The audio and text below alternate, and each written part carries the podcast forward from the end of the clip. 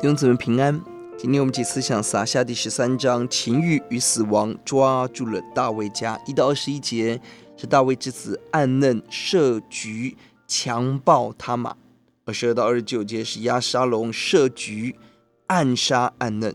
三十到三十九节是大卫的回应。从暗嫩角度，爱情给人极大的冲动、极大的盲目、极大的愚拙、极大的杀伤力。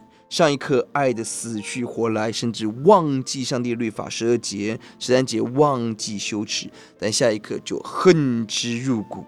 十五节把他赶走。十五节说，随后暗嫩极其恨他，那恨他的心比先前爱他的心更甚，对他说：“你起来去吧。”人的爱情不掌握在自己的手中，今天爱得要死，明天恨之入骨。为什么暗嫩改变这么快？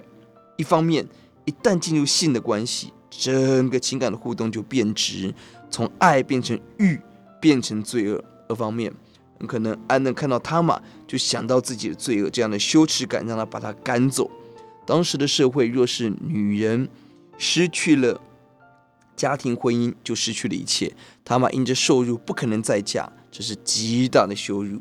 暗嫩连续两次羞辱人，这是情欲带给人的伤害。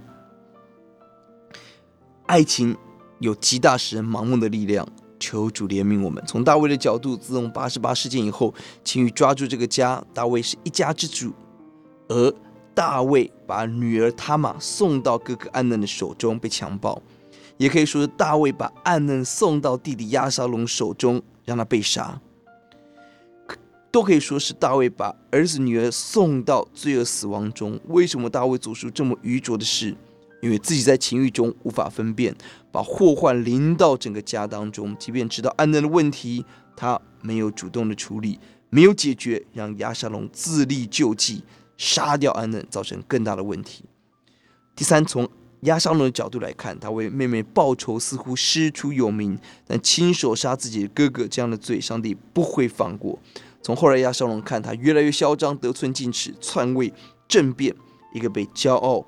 放纵抓住的人，神必刑罚。我们低头祷告，主你帮助我们，求你除掉我们里头情欲的心，那个爱之入骨，哦主啊，那个怎么样恨之入骨等等的反复的爱，主啊，求你除掉。